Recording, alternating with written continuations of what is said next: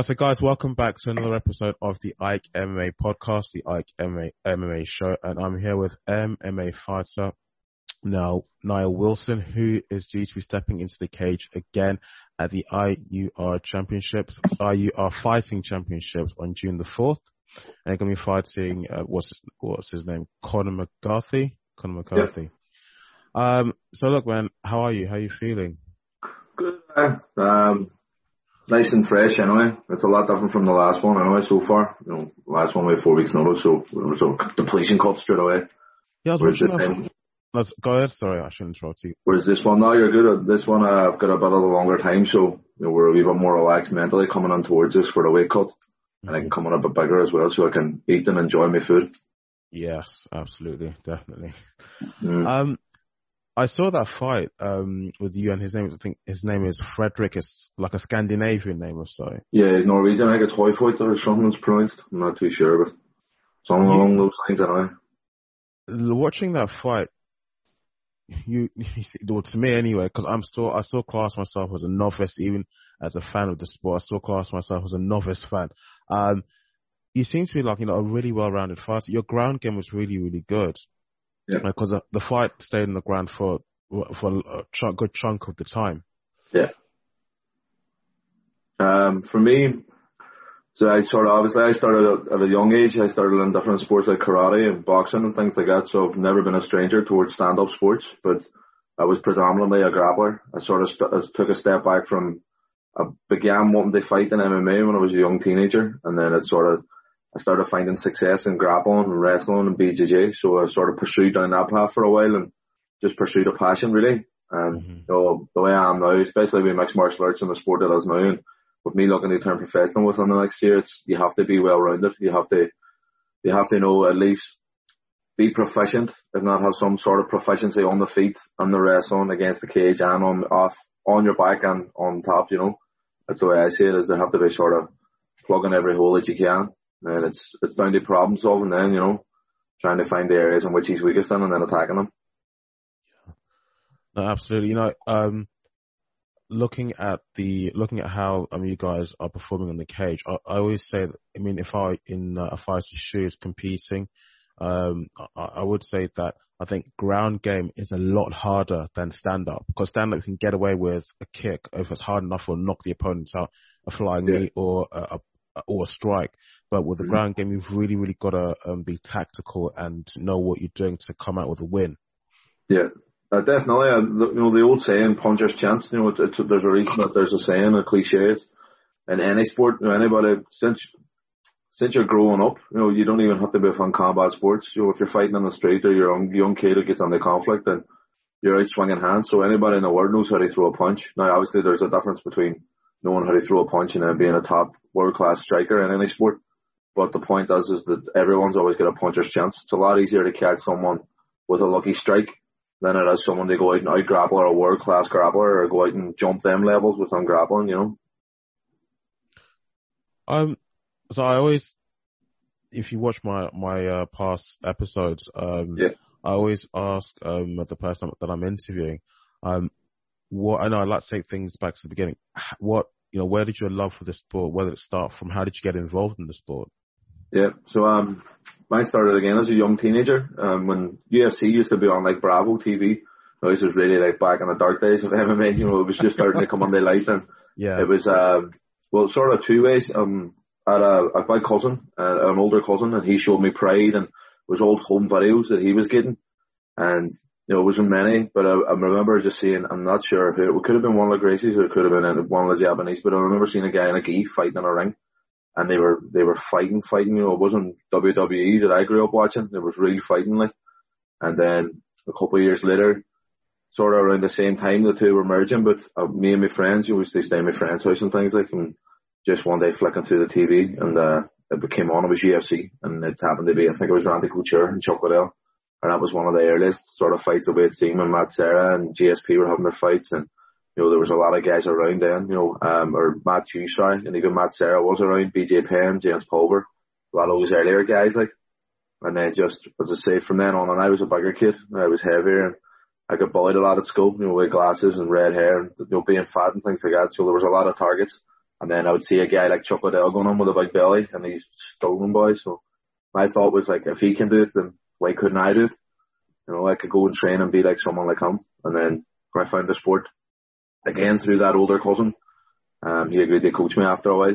And then I just sort of fell in love with the grappling aspect of it. And that's when I started to, like, pursue that. And we went to Brazil and we trained in Brazil. And we were out there training, and we were offered a fight back here in Letterkenny and Derry, or in Donegal.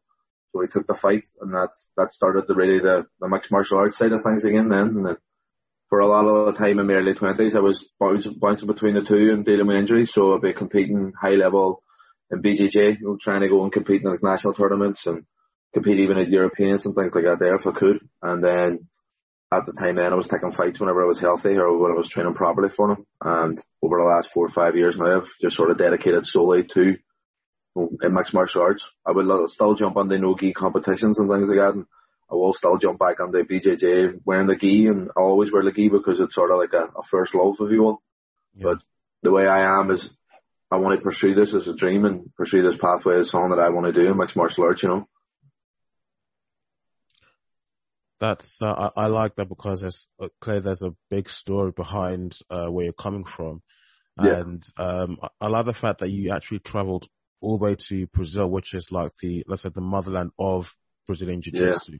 So I think it probably explains to someone like myself kind of it. Let me say a hint as to why your ground game is, is so good, like it is. Yeah, so we were there uh, with my old team. We went twice. And we went out to Brasilia, in the capital, and we trained with a guy called Alessandro Chirudo, and just the exposure to that high level. You know, we were training on the mats, and back in the time in Ireland, you were lucky to have maybe eight or nine black belts in the whole of the country.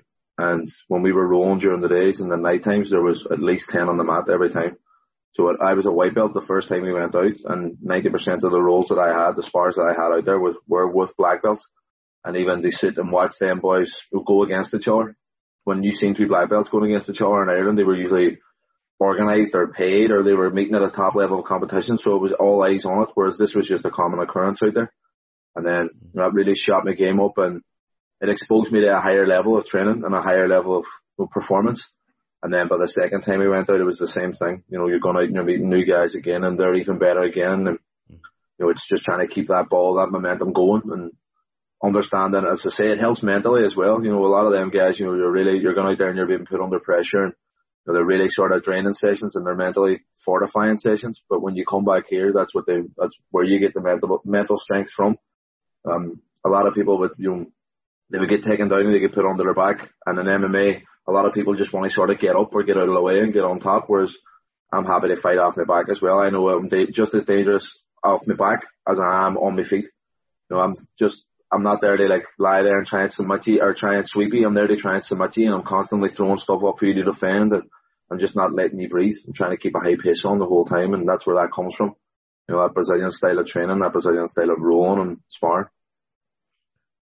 Um, and I I try not to pry too much, but um, in terms of, you know, it's a brutal sport, and as well as you're dishing out the offensive, the attack onto your opponent, even whether you're competing or sparring and training, yeah. um, of course, unfortunately, you have to take some abuse in return. yeah. Um, that's as in family-wise, they've never been concerned about your health, especially about you taking lots of um, abuse and sustaining injuries yeah. to your head. No one's ever as in talked you out of the sport at all. Um, to be honest, a lot of at the time, um, so. When I went to, I went to university, um, about nineteen, twenty years of age, I tried to go to Liverpool. I was going to go to John Moores University. And just a few weeks on, it's just, I realized it's just education wasn't for me. So I decided that I was trying to pursue a, a course in uh, psychology, to go into sports psychology. But it just became a thing then that I was missing the training. I was missing my teammates and my team, and just that everyday life of, you know, what, the, what pursuing a sport and pursuing a real passion, you know, yeah. and, I talked with my parents, and obviously, you know, they had their concerns, and even to this day, my grandma, you know, she still always says to me, even though I'm doing well, she still always says, you should give up that fighting. You know, they never, they never liked it because they're always concerned with safety, you know, but they obviously love to see me doing well, and all, like, that's the thing about it. As much as they joke about me giving it up, and it's just concern of safety, they'll always support me. You know, like my family are my biggest fans in terms of they're always there to support, and they're always asking me how I'm doing, they're always showing up to fights, and of course, they're always going to have their concerns. To be honest, if I was a parent, mixed martial arts would probably be the last thing I want my child to pursue. But yeah. They understand that I'm following a dream, and they understand that I'm trying to, you know, create a path that's never sort of been walked. And, you know, as I say, they're fully supportive in that sense. My mother, she comes to all the fights, but even she'll say it, she'll come watch all the fights, but she stands covering her eyes when I'm fighting. Now she's a wee bit more relaxed. Wow. She used to stand and cover and get their friends to cover in front, but she's okay now. Like, she's, she's more comfortable with them now, you know. She'd rather see just the end results of you winning, but she doesn't see what, what's going on. She'd rather hear it. She'd rather just oh, hear yeah. it and be there for it, you know, whereas even now, they're more relaxed. My, my father was the same. You know, he was sort of against it at the start, and more again, they're just worried about safety. You know, no no parent wants to see their child get into a cage, and especially when they don't really know the sport themselves. Yeah. You know, that's, you're going on as, like my first show, there was guys getting knocked out and getting head kicked and things like that before my fight. So obviously my parents were like, Jesus, we didn't know it was going to be this brutal, this violent. Like, yes, yeah, yeah. So, and then, as I say, you know, that's always the way it is, but they're grand now. They're my biggest fans, like, and they're the biggest supporters I have. You know, um, obviously they go to see, uh, see you fight cage side, they'll be inside the venue. Yeah. Um, I did that about a month ago, um, on behalf of someone else to, to um, interview a fighter on behalf of, of another podcaster. And yeah. I have to say that up until that point, that was my first cage side event, watching a fight live.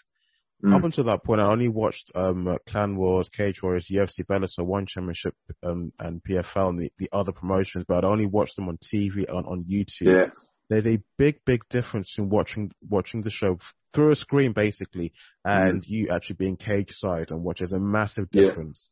Yeah. Uh, um, being on that atmosphere is a, a big difference. You know, you sort you feel you feel the same tension. You know, it, everybody's on that wavelength. Everybody's up at heightened sort of sense.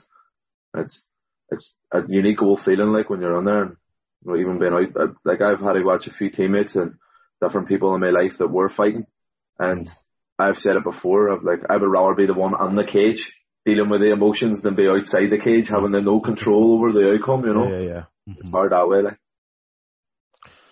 So, your fight on June fourth, um, how is, um, how, how are things going? I think you said, because we're, we're still in like the middle of April now, and June is some time yeah. away. Um, how's the fight going? How's your diet going? How's the training going? Um, so I had, uh, injured my knee there for the last fight, so I've just sort of been rehabbing that and sort of trying to keep it, make sure I didn't sort of do any more lasting damage. And this week I was able to get back in and begin the real training and dieting and things like that. So, all sort of, it's been all steam ahead since, well, full steam ahead this, since Monday, and for me, mentally and physically, and um, it's just trying to keep the momentum going from where we were from the last fight, and trying to keep it rolling through. Obviously, the four weeks off, we would lose a wee bit of the sharpness that we would have had coming on, but we can get that back within a week or two weeks. As I say, I'm, I'm doing this since I'm eighteen, nineteen, so it's just an hour, it's an hour walk in the park for me in terms of fight camp. You know, it's just an hour thing. The, the fight, of course, will never be. Well, that's the way they are. People are training when we take their head off, so it's never a walk in the park. But I'm doing my best to make sure it's as easy or straightforward as I can for the fight. Uh, the weight, the weight's perfect. You know, I'm trying to get down to seventy kilo. That's the weight I want to fight at. That's lightweight. But I was asked by the promoter, I was contacted, and they offered me a title fight at seventy-five. And obviously I'm, I'm going to take a title shot. Like, I want to try and fight the good boys and fight the real tests. And I know Conor's a game opponent. He's got a good load of ones. He's four and one there. He's deserving of a title shot himself, so I'm happy to go on there. We'll see what happens, you know. Should be a good fight, man. Um, there's something that I've kind of learned before. I've heard it on uh, more than one occasion. But let me stop asking. Um, when it comes to making weight, so the, the, it's a title um, bout that's going to be taking place on June fourth. Um, yeah. So making weight uh, at seventy kilograms, are you having to, I'm assuming you have to cut where you have to lose the extra, as in uh, fat, and you, you've done that before? The, I've never cut down to seventy kilo yet. Ooh, so nice. This one, this was where I was looking. I only have a few, as I say, I'm looking to turn professional in the next couple, of, like next year, couple of fights. So I want to try and get. I fought at welterweight for five fights, and that last fight was at seventy-three. So that was my way of bridging the gap down to lightweight. Whereas this one now, as I say, I wanted to try and get myself matched with an over seventy kilo fighter, but Deke's, the promoter, offered us a shot at seventy-five, and of course you're not going to turn down a title fight just to fight for a, a standard lightweight fight.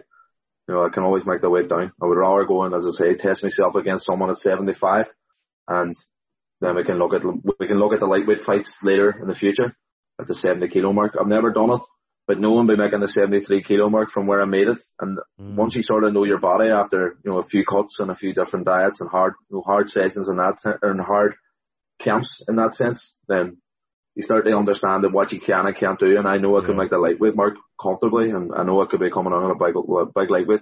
But for this one, I'll I'll do my best to maintain my size and try and come on around the welterweight mark, come on at seventy-five for the weigh-in, and then be around the eighty, eighty-three mark. You know, that's the plan anyway. You've never had to cut so much weight that, when I've heard some stories that you have to lose so much, uh, so much yeah. weight, whether it's fast or water, that to the extent that it's, it looks and it feels quite extreme. Um, I, I have seen some situations at weigh-ins at the U F C in particular, whereby um, they've made the weights and they're doing the weigh-ins a day or so before the actual fight night, fight day. Yeah. And I've seen some, some of the females and males, they collapse off yeah. these girls because they've lost so much weight. I've heard some situations whereby the fighters lost so much body weight, they can hear their brain vibrating in their skull. Yeah. That was a new one for me. I was shocked when I heard that. I mean, is mm. that, I mean, is that something you would do more than once? I mean, because it seems so extreme and even probably fatal for the body. Yeah, that's that's the point. And even there, like for that last fight, I cut from whatever happened that I I tried to use do my baths the night before, and we sort of messed the cut a wee bit. It was from my own sort of bad prepar- preparation, but whatever way it happened with the baths, I woke up heavier than rather than later. So I had to cut eight kilo, which is about sixteen pound, maybe seventeen pound, and um.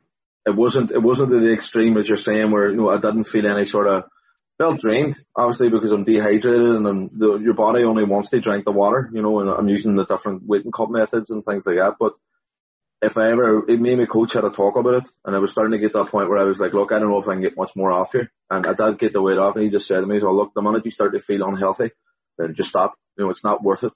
And for me, the way I look at it is, I've never got to the point where that's mad about hearing their brain and things like that. And I've heard boys saying about that before, but it's never got to that point for me. And if it ever did, I would just go up the weight class. I would rather, I would rather eat and gain the muscle and be a, a bigger welterweight, because I've had five fights at welterweight anyway. I'm six one. I've got the frame to be a welterweight if I just added a muscle.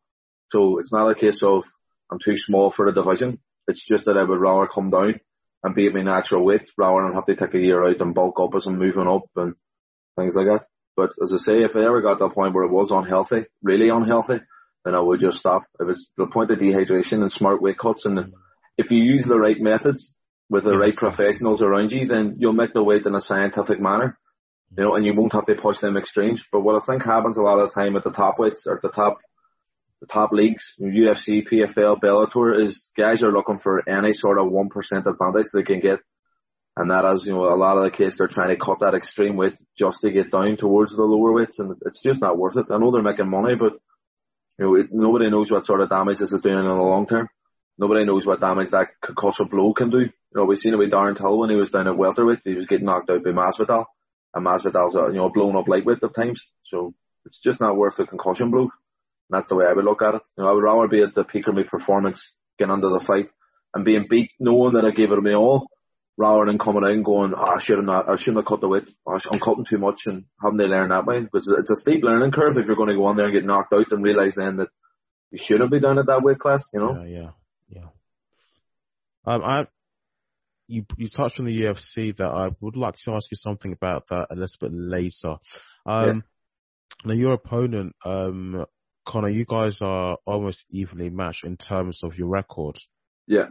Um, what do you make of him? Like, I see your ground game is really, really good. And, you know, if someone's ground game, I think, is, is good, at, is really good, probably as good as their stand up, then I think they've got a big, big advantage over someone who probably is just good on their feet. Yeah.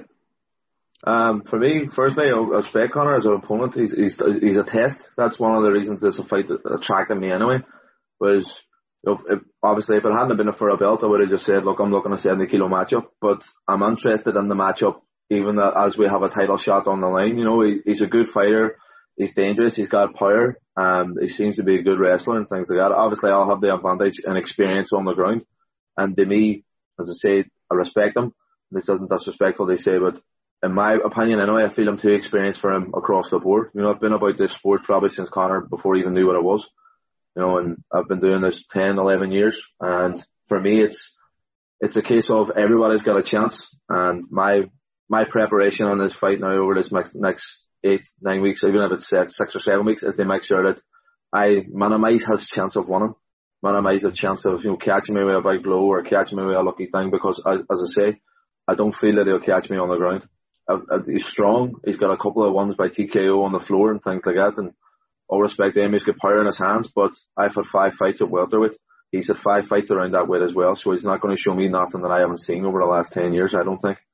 Um, if he beats me, all power to him. You know, that's why we're in the game. It's, we're not here for, I'm certainly not here for the easy fights. Like, I'm here to prove myself and test myself.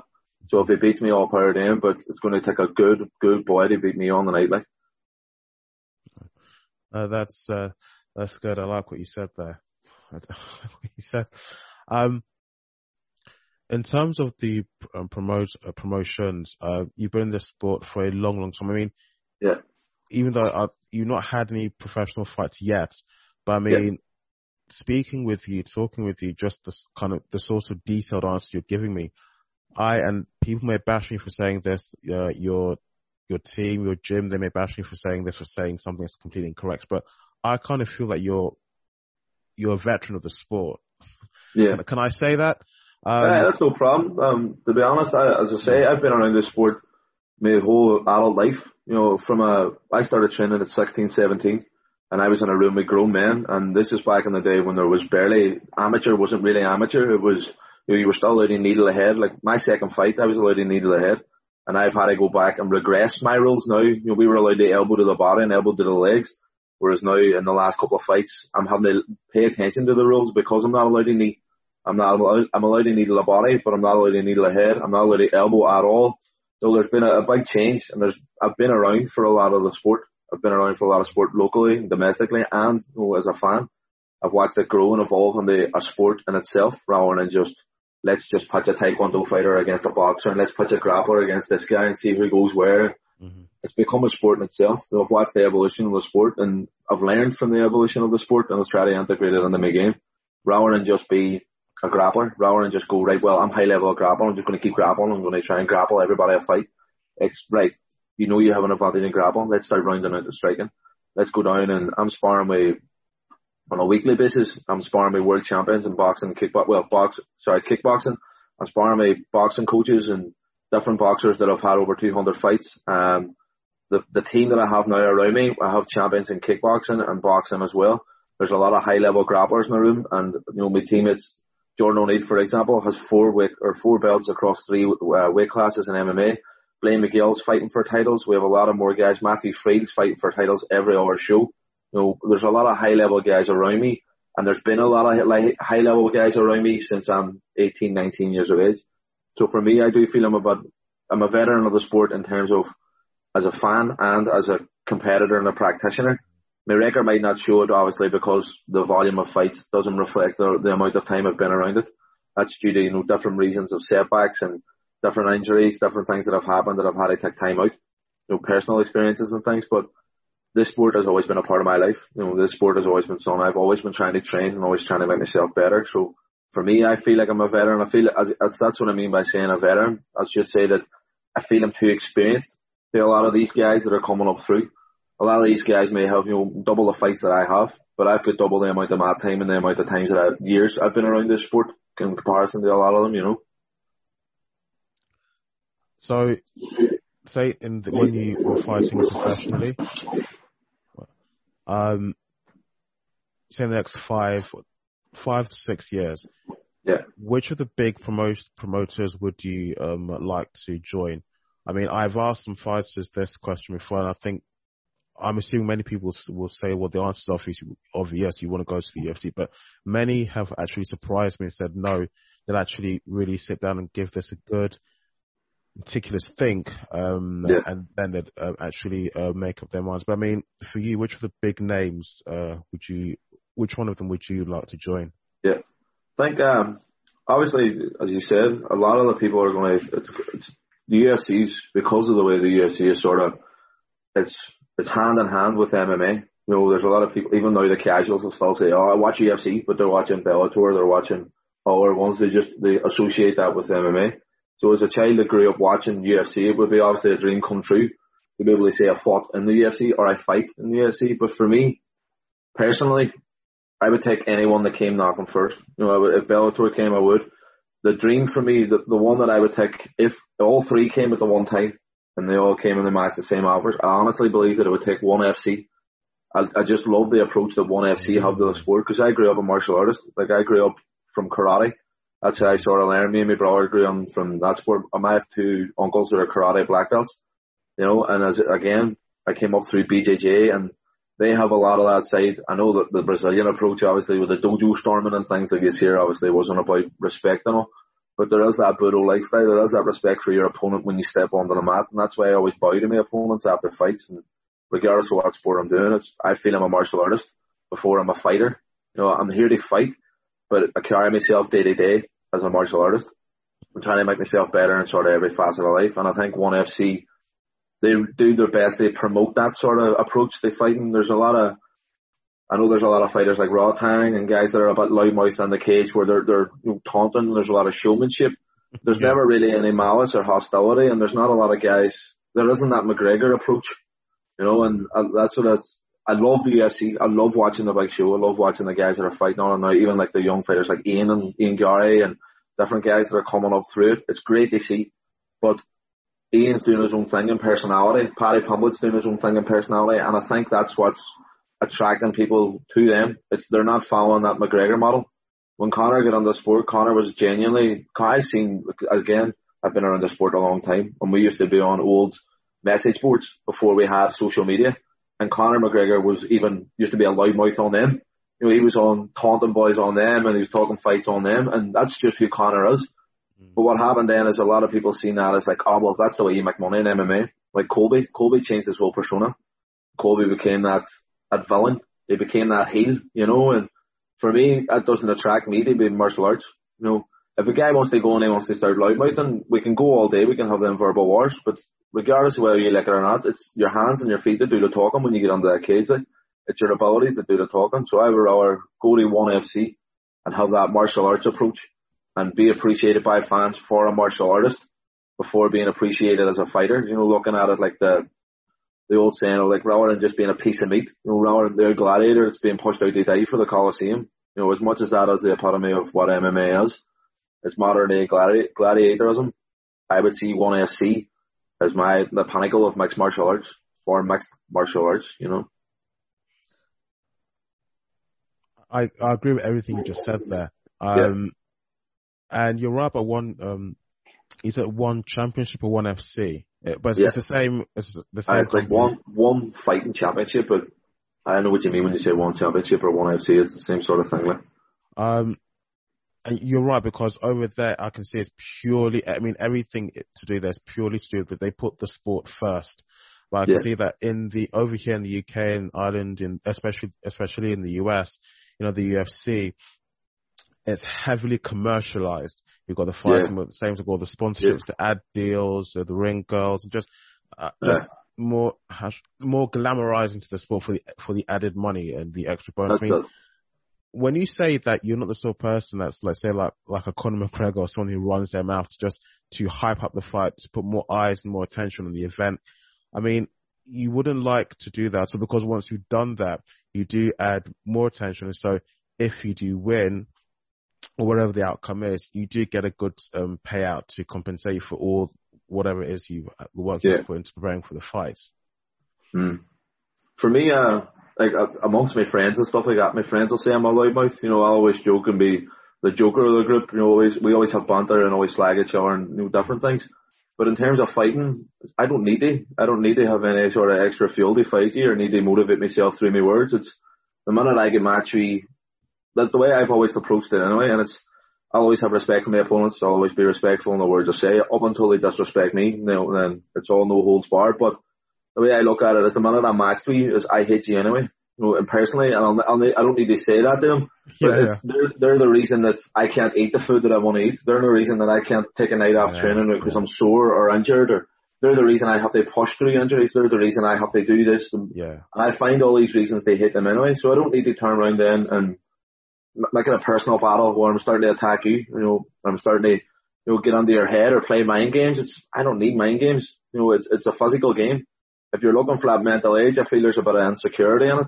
Again, if it's, if that's naturally who you are, again, like Conor, as I say, I've watched him do it for years. It's just the way he is. But Conor was a master of it. Conor was a master of it because he backed it up and he wanted to back it up. The way I look at it again is if I'm, like if I'm sitting now and somebody pops up and they want to start talking, and they want to keep talking back and forth, and especially in a public forum, I'm obviously going to reply. I'm obviously going to try and do my best then to be like, right, well, if you want to do this, then the gloves are off. We can talk. And if you want to talk, then I'm one of the best talkers about. But for me, it's, I'd rather be known as a better fighter and a martial artist. Because at the end of the day, I'm trying to leave a legacy as well. And yeah. The last thing I want to do is set an example of, right, well, you have to be a loudmouth to be a fighter. You know, if, especially, you see a lot of the times now at, at the younger levels, you know, the, the lower levels of M M A, especially those last couple of years, when Conor was doing what he was doing, there was a lot of guys coming through and they're posting on Facebook and posting on Instagram, well, I'm the best there is, and I'm fucking this and I'm that. It's like, well, chill out, you've had two fights. You know, just relax yourself and do what you have to do. Get your fight done. Don't need to talk. You know, all these boys, been, this belt is mine and I'm coming for that belt. And it's like, well, it's an amateur show. Relax yourself. You know, and that's yeah. the way I look at it myself. Again, if boys want to make a personal, I can talk with you, no bother. I'm there to talk if you want to talk that way. But in terms of having respect for my opponents, that's the way I've always been brought up and that's the way I've always learned through the sport. My example was have respect for your opponents because, again, bottom line, without your opponent, you wouldn't have a fight. And without your sparring partners, you don't have training. Without the guys standing across the cage, then you don't have a chance to make your legacy. So I don't have a reason. I don't have, I don't have a want or a need to attack you personally. As I say, if, if they want to talk, then we can talk. Like. You see, someone like yourself, after having this conversation with and listening to how you speak, what you say, um, you're a very rare sort of um, breed in the sport. Yet yeah, you keep you keep the uh, the brutality in the cage. Once it's over, whether you win, whether you lose, it's done. You move on. You don't have to keep name calling and talking and so too much yeah. bullshitting, if you know what I mean. No, that's not that. The way, the way I look at it is like if, if I'm if I was standing on a bar, if I was walking down the street, then if somebody ta- starts talking shit to me, then he knows what he wants. You know, that's that's hostility. That's genuine hostility. So I'm not going to let that go just because I've had a fight with him or, you know, we've thrown a, three pun- a few punches. So that's the way I would be in the cage. You know, if, if you want to talk shit before a fight, then I'm going to do my best to take your head off. And then after a fight, I'm going to talk shit about how I took your head off because you were running your mouth. You know, it would just, to me, it would just light a fire under me. If somebody had done that, it would just give me an hour reason to go in and try and brutalize you as much as I can. My aim is to go on and finish fights. My aim, I always come in with saying that I'm either coming out with my shield or I'm coming out with it. You know, and it's that old Spartan saying, it's, I'm, I'm dying on there if I need it, and it's about finishing the fight. Yeah. I go on to finish the fight or be finished. So if you want to add that extra fuel to the fire of, right, well, I have to go on now, and I have an even bigger reason to go out and take his boy's head off or punch his boy's head under the ground, and that's the last thing you want to do. It's already a hard enough fight for most amateurs to fight me, never mind someone that's going to give me that extra motivation of running their mouth. Good, I love that. uh, One last um, point, I, I question I'd like to ask you, because I know you said yeah. you you are going to go to the gym to train later on. Um, Jake Paul and Logan Paul, and people will bash me for asking this question, but uh, yeah. especially Jake Paul. Let me start by asking: Do you take but do you take them seriously, seriously, especially Jake Paul? I'd say as a boxer, again, he, whether people like it or not, he's been training, you know, and I would say he's been training just as hard as a lot of professionals have over the last couple of years. Um, Jake Paul's in a, a very advantageous position where he has the money to go out and afford that lifestyle where he can. And that's the thing about money these days with YouTubers, is they're able to just click their fingers and go, I, go, I want to be a boxer. I'm going to take the next year and I'll be financially stable regardless of what happens.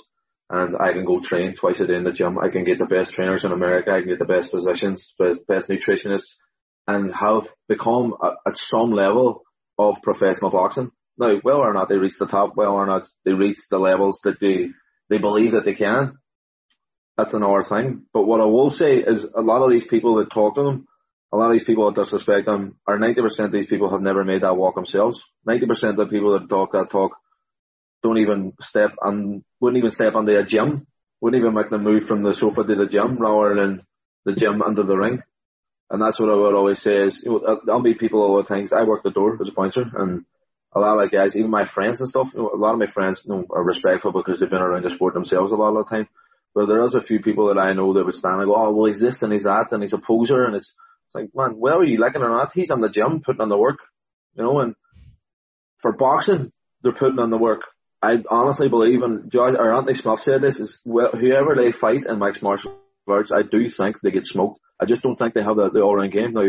Okay, so you were saying about um, uh, Jake Paul and Logan Paul, despite what, you may, what people may think of them, they're in the gym, yeah. putting in the work, and let's get, they're putting in the work, and I suppose it's having some results, maybe not not necessarily the results that they want or other people mm-hmm. want.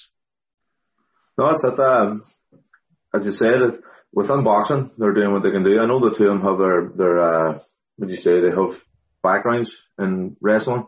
And I'm nearly sure it's on the state of Ohio, and Ohio is a really, really high-level state for wrestling.